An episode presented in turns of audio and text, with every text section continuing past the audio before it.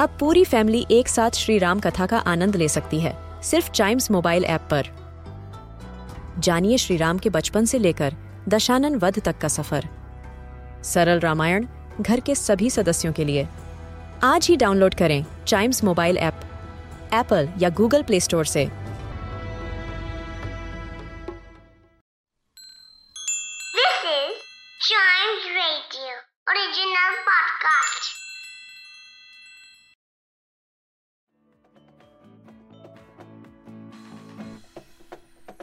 इंसान की आसमान में उड़ने की कोशिशों को लेकर बहुत सी कहानियाँ हैं।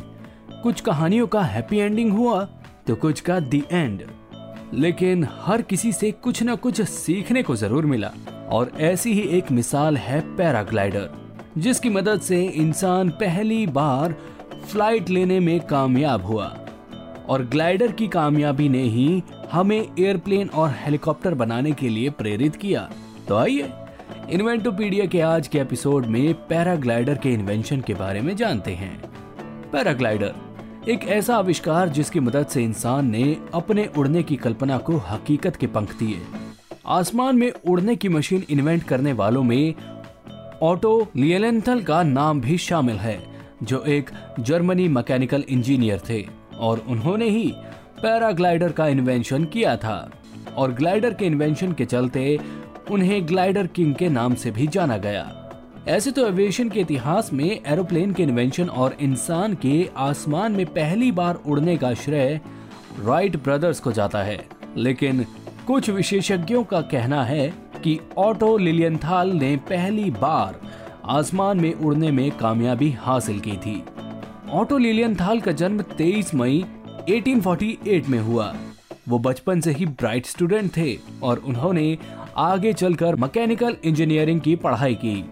और 1867 में उन्होंने फ्रैंको जर्मन युद्ध में अपनी सेवाएँ दी। और उसी दौरान उनका एविएशन इंजीनियरिंग में इंटरेस्ट जागा। उन्होंने पंखों और हवा से पैदा होने वाली ताकतों पर रिसर्च करना शुरू किया। और अपनी रिसर्च के आधार पर ग्लाइडर का निर्माण करना शुरू कर दिया। इसके लगभग पाँच छह साल बाद उन्होंने ग्लाइडर पर पूरा समय देने के लिए एक फैक्ट्री का भी निर्माण किया। अपनी फैक्ट्री में काम करने के दौरान ऑटो लिलियंथाल ने 1889 में bird flight is the basis of aviation नाम से एक बुक भी पब्लिश की, जिसमें उन्होंने अपनी ग्लाइडर और फ़्लाइट से जुड़ी रिसर्च को साझा किया। लिलियन थाल ने ग्लाइडर के छोटे बड़े सब मिलाकर 16 तरह के डिज़ाइन बनाए, जिसमें दोनों तरफ़ पंख लगे थे। और पायलट को फ़्लाइट को कंट्रोल करने के लिए और मोड़ कर डायरेक्शन देने के लिए अपने वज़न का इस्तेमाल करना पड़ता था।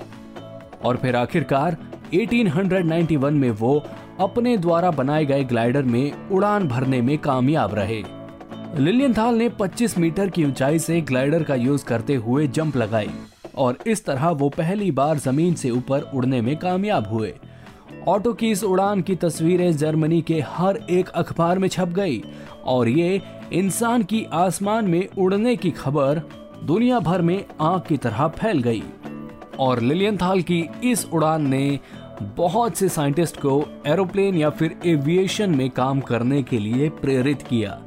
और फिर 1893 में लिलियंथाल ने 253 मीटर्स की उड़ान भरी। जो अपने वक्त की किसी भी इंसान द्वारा सबसे लंबी उड़ान थी।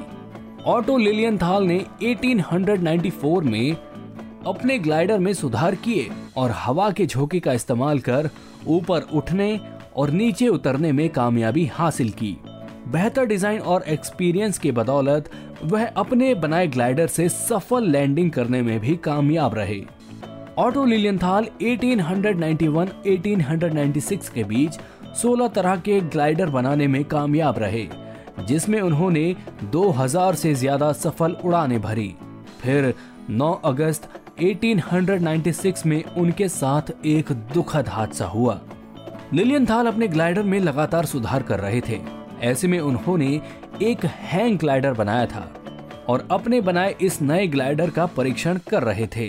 जैसे ही उन्होंने उड़ान भरी तो उनकी उम्मीद से ज़्यादा तेज हवा का झोंका आ गया, जिसके चलते वह अपने ग्लाइडर से नियंत्रण खो बैठे और ऊंचाई से नीचे आकर गिर गए। इस हादसे में उनकी कमर और गर्दन में चोट आई और उसके एक दिन बाद उनकी मृत्यु हो गई। लेकिन अपने स्वर्गवास से पहले लिलियंथाल इंसान का आसमान में उड़ने का ख्वाब पूरा कर चुके थे।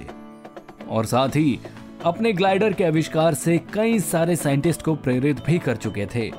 और उनके द्वारा बनाए गए ग्लाइडर ने राइट ब्रदर्स के लिए भी रास्ता खोला था। तो जी, ये था आज का इन्वेंटोपीडिया का एपिसोड। उम्मीद करता हूँ कि आपको ग्लाइडर के आविष्कार के बारे में कहानी पसंद आई होगी। ऐसी ही मज़ेदार इन्वेंशन के बारे में जानने के लिए सुनिए इन्वेंटोपीडिया के और भी episodes and yes please do like share and subscribe to Inventopedia